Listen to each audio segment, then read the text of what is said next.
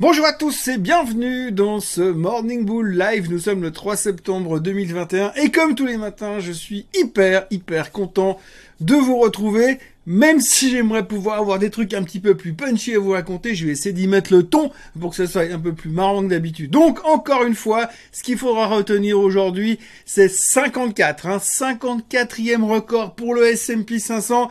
Il en reste plus 46 euh, pour essayer d'en faire 100 cette année. Bon, ça va être short, hein, il reste plus que 4 mois avant la fin de l'année, mais si jamais on fait les 100 records sur le S&P 500 cette année, je me teins les cheveux en orange, la même couleur que ça, la même couleur que le logo euh, Swissquote.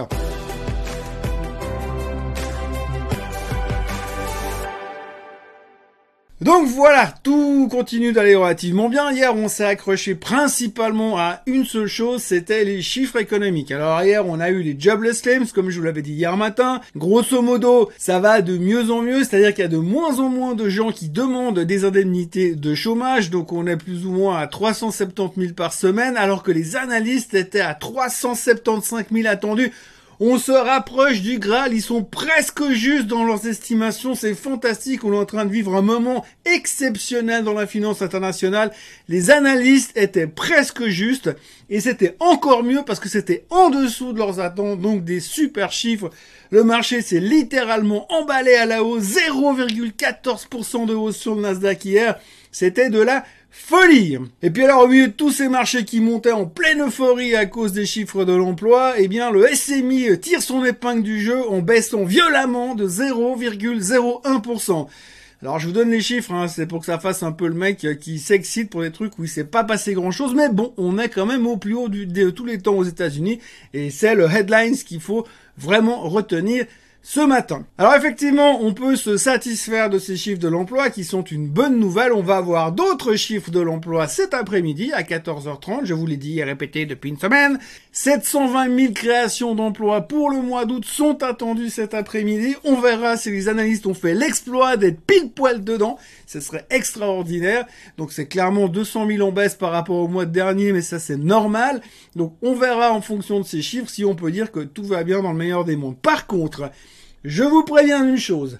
Dans le cas où tout d'un coup les chiffres sont meilleurs que ces 720 000, on va dire waouh, c'est super, l'économie va bien, et puis on va faire ah, ah, ah oui non mais ah mais si l'économie va trop bien, Peut-être qu'ils vont commencer le tapering plus tôt. Et là, on pourrait avoir un doute. Mais ça, c'est encore à discuter. En tout cas, je peux vous dire un truc, c'est qu'on a l'esprit complètement torturé par ces chiffres de l'emploi parce qu'en même temps, on est partagé entre le fait que c'est une bonne nouvelle que l'emploi est mieux. Mais ce serait une mauvaise que ça force Powell à accélérer son tapering. Ça, on n'est pas prêt à le supporter pour l'instant. Donc, il faut vraiment jouer le fine tuning entre tous les deux aller s'allonger sur le divan du psychiatre, lui raconter tous nos problèmes d'enfance, et puis essayer de pas trop se prendre la tête avec ça, de respirer, de voir des animaux, euh, des gentils animaux, des chatons dans, votre tête, et vous dire que tout tout va bien se passer et tout ira bien. Au moins si on pouvait finir le week-end sur une, enfin finir la semaine et entamer le week-end sur une note positive, ce serait fantastique. Enfin, pour l'instant, on attend tout simplement les chiffres de cet après-midi. Entre deux, il y aura pas mal de chiffres en Europe, mais ça, pour l'instant, on s'en fiche, puisque le truc du jour, c'est les chiffres de l'emploi. Donc, je le rappelle, 720 000 créations d'emplois pour le mois d'août et un taux de chômage à 5,2%. Ça, c'est les attentes. Faites vos jeux, rien ne va plus. Et puis alors si on regarde un petit peu à l'intérieur des indices, eh bien vous verrez que c'est les pétrolières et les technos qui ont globalement tiré le marché hier. Surtout les pétrolières. Alors les pétrolières, ça s'explique. Il vous suffit de regarder le pétrole puisque hier il est monté, monté, monté, monté, monté pour aller chercher les 70 dollars. Il a même payé 70 dollars et pouf il s'est arrêté. Et alors pour ceux qui font l'analyse technique, si vous regardez le chart, eh bien le chart du S&P 500, il a fait ce qu'on appelle un cas d'école. Si vous regardez la tendance baissière qu'on a sur le S&P 500, pile poil, il y avait qu'à tirer le trait et dire là, ça s'arrête de monter. Et donc là, je vends. Et donc le pétrole rebaisse. Alors pour l'instant, il a échoué dans la cassure définitive du 70 dollars il pourrait revenir un petit peu sur le bas du canal et après prendre un petit peu d'énergie et pédaler pour remonter et cette fois casser la prochaine. En tout cas, pour l'instant, ça a l'air bien mal enquillé pour le moment, mais on va surveiller ça attentivement. Donc ce regain de forme du pétrole a emballé un petit peu tout le monde et ça repartait à la hausse.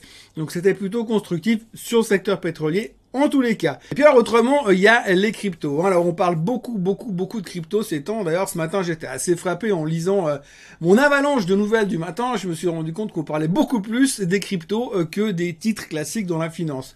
Alors je sais bien qu'au milieu de tout ça, on a Bill Gross, euh, le pape des, des obligations dans le monde, qui a déclaré qu'aujourd'hui le marché obligataire c'était euh, bah, lui il dit du trash en anglais, mais on peut dire euh, le marché obligataire c'est de la merde. Et puis il a rajouté bientôt ce sera le tour des actions.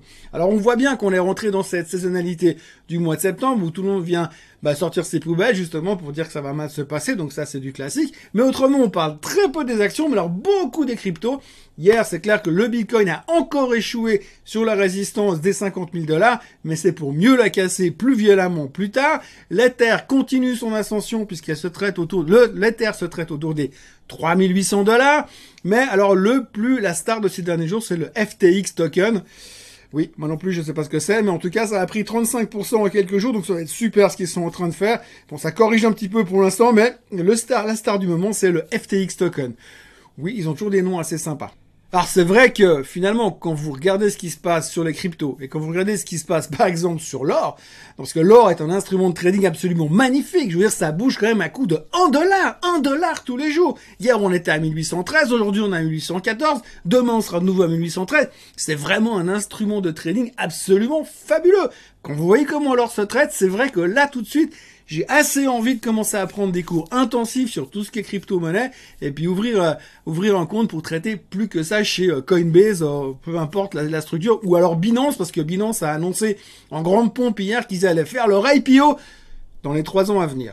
En tout cas, je sais pas, mais moi j'ai vachement envie de commencer à faire de la crypto dans tous les sens, aller prendre des cours. Alors j'ai trouvé un cours à Neuchâtel, mais le problème c'est que c'est super loin, puis je comprends pas toujours ce qu'ils disent avec leur accent, mais autrement, ça a l'air plutôt intéressant. Je plaisante, bien sûr. Aujourd'hui, comme on est vendredi et puis qu'il n'y a pas des kilos de trucs à raconter, j'aimerais faire un mea culpa. Euh, hier, on m'a posé une question par rapport à ce que je pensais de Apple. On m'a demandé euh, si c'était une bonne idée euh, de la garder jusqu'à 160, s'il fallait mettre une limite plus tôt, s'il fallait se couper, qu'est-ce qu'il fallait faire, sachant que la performance était relativement correcte depuis un achat à 120. Et moi, j'ai dit que on pouvait continuer à avoir un target à 160 et puis que ce serait pas mal de vendre des poutres pour améliorer le rendement. Vendre des poutres pour améliorer le rendement. Il y en a un qui a suivi hier et qui m'a fait la remarque en disant mais t'es sûr que c'était vraiment des poutres qu'il fallait vendre et pas des calls oui, bravo, tu avais raison, c'est des calls qu'il fallait vendre, je me suis euh, marché dessus, j'ai la langue qui a fourché, et euh, je sais pas pourquoi j'ai dit des poutres. En fait, quand vous avez un titre qui monte, qui est en extension, vous pouvez vendre des calls au-dessus, en fait, avec un strike en dessus du prix de l'action, et en vendant des calls, on va vous donner une prime, et si par hasard le titre échouait pour aller chercher ce niveau à 160 dollars, dans le cas présent, eh bien à ce moment-là, vous encaissez une prime,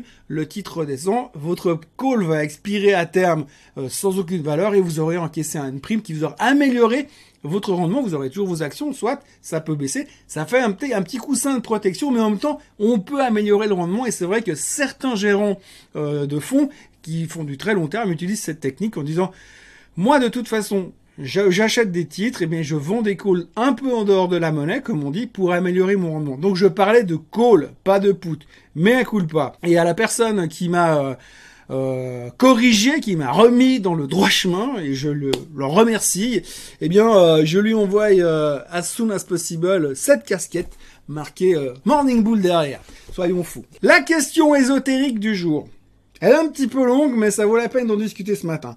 Une action M. Swissquote achetée au début à 40 francs avec des profits partiels réalisés lors de l'ascension jusqu'à 176 pour garder un portefeuille action équilibré, est-ce un bon plan? Ou fallait-il abandonner sa discipline de diversification de portefeuille et les garder? Greed versus profit. Il en est de même pour le Bitcoin, acheté à 3000 dollars en réalisant des profits partiels jusqu'à 18 000 d'abord, puis 6 000 jusqu'à 64 000 et aujourd'hui à 50 000. Même question. Est-ce qu'il faut conserver ou est-ce qu'il faut prendre les profits? Bon, déjà, euh, bravo, parce que là, vous êtes a priori juste sur à peu près tout. Vous avez acheté très bien, vendu très très bien. Euh, donc, en fait, déjà, une action Suisse Côte, ça, fait, ça peut faire que monter apparemment. Non, ça je rigole. Mais bon, en fait, une action Swissquote, de toute façon, fondamentalement, c'est pas une start-up, c'est quelque chose qui a quand même une tendance haussière sur le long terme. Donc, en fonction de votre vision sur le long terme, vous pouvez rester dedans. Après, de nouveau, euh, d'abord, on est toujours, toujours super intelligent, mais après, Alors sur le moment c'est plus compliqué. Maintenant c'est vrai quand vous avez une position vous faites 50 voire 100%, eh bien c'est difficile de fois, des fois de se dire je garde, je m'assois dessus et j'attends que ça vaille des milliards, un peu comme Tesla. Donc du coup ce qu'on peut faire en général, moi ce que j'ai appris à faire à l'époque quand j'étais jeune, quand j'étais petit, enfin plus petit qu'aujourd'hui, eh bien ce que je faisais c'est que euh, quand on faisait 100% sur une position, ça arrive pas tous les jours, je vous rassure, quand vous faites 100% sur une position, vous vendez la moitié. Vous prenez un profit, d'abord c'est toujours bien de prendre un profit, et puis l'autre moitié elle vous coûte zéro. Donc après vous pouvez vous asseoir dessus, et puis vous pouvez cette fois avoir une vision un peu plus long terme. Maintenant c'est clair que si vous voulez chaque fois choper les mouvements d'une vague, de la vague d'un titre qui est en train de monter, eh bien là ça devient beaucoup plus spécifique, beaucoup plus difficile, et en vendant en haut d'un canal haussier, eh bien vous avez toujours le risque de dire bah si le canal y casse, bah j'aurais vendu et j'aurais plus rien, je serais à poil. Donc du coup, c'est toujours un peu cette, euh, cette ambiguïté. C'est pour ça que des fois, ça vaut la peine de réduire les positions et de les augmenter, mais en gardant toujours une position euh, avec soi. Je prends un exemple que j'ai déjà peut-être cité dans ces vidéos. Quand j'étais jeune, plus jeune qu'aujourd'hui, eh bien, j'avais acheté des Apple à l'époque. On parle des Apple euh, dans les années 2000, ça valait 5 dollars le titre. J'en ai acheté pour 10 000 dollars ou 20 000 dollars, je me souviens plus. Et le lendemain, enfin, en quelques jours, Apple est passé de 5 à 10. J'ai vendu toute ma position j'ai doublé, j'ai vendu toute ma position. Donc sur le moment, je suis champion du monde, euh, je me pose aucune question sur l'avenir. Et puis en fait, si je m'étais simplement contenté de vendre la moitié et de garder les autres dans un coin pour plus tard, plus tard comme aujourd'hui, aujourd'hui mon compte en banque il ferait quelque chose comme 9 ou 12 millions grosso modo, donc on n'est plus à 3 millions près de toute façon à ce niveau-là. Et donc du coup, j'aurais peut-être dû réfléchir un peu différemment. Donc tout ça pour dire que c'est extrêmement difficile de dire est-ce que je fais all-in je chope les mouvements et je ressors à chaque fois, ou est-ce que j'essaye toujours de garder une position parce que fondamentalement, je crois à la tendance de fond. Si on prend l'exemple de Swissquote, si vous chopez les bons mouvements, mais si vous vendez la moitié de les positions quand vous chopez les mouvements haussiers, les extrémités, et que ça revient, vous pouvez racheter votre demi-position, mais vous avez toujours une position linéaire qui continue à, à progresser. Donc en gros, c'est pas greed versus profit, c'est simplement de dire je vais profiter des deux mondes. Mais après, ça demande beaucoup, beaucoup de travail. En revanche, sur certains titres où vous avez des strong convictions, bah, vous pouvez peut-être acheter et oublier jusqu'à la fin des temps. Qui sait? Mais franchement, il n'y a pas de réponse exacte et il n'y a pas non plus de comportement exact à suivre. C'est aussi comment vous, vous le sentez. Ici, même si vous n'avez pas maximisé tous vos profits au top, franchement, c'est déjà vachement bien. Voilà, c'est tout pour aujourd'hui, c'est tout pour ce week-end. Euh, je vais vous souhaiter un excellent week-end. Profitez-en bien, mais avant de partir en week-end, N'oubliez pas de vous abonner pour ceux qui ne sont pas encore abonnés à la chaîne Suisse. N'oubliez pas aussi d'envoyer un mail à tous vos contacts pour leur dire de s'abonner à la chaîne Suisse Suisse pour suivre le Morning Bull Live et Vincent Gann qui commencera ses émissions à partir euh, de lundi en streaming et en live, en direct. Et puis, euh, comme ça, on va gentiment approcher euh, des 10 000. Alors comme là, on est plus ou moins entre 50 et 60 inscrits supplémentaires par jour on fait le calcul, avant fin septembre, normalement, on a 10 000 nouveaux abonnés, enfin 10 000 abonnés sur cette chaîne Suisse Côte Suisse. Et puis là, il y aura plein de concours, plein de gadgets, plein de trucs à gagner. Donc il faut y aller, il faut y aller, il faut en parler, et il faut s'abonner. Oui, je sais, j'insiste un petit peu. À propos d'abonnement, vous pouvez aussi vous abonner à mon compte Instagram morningbull underscore world, où il y a pas mal de choses aussi en termes d'infos financières le matin, assez facile à lire, très léger, très léger, très léger tout simplement, mais assez tôt dans la matinée, beaucoup plus tôt. Et puis, euh, pour terminer, eh bien, euh, vous pouvez aussi liker la vidéo. À lundi, bon week-end, bye bye.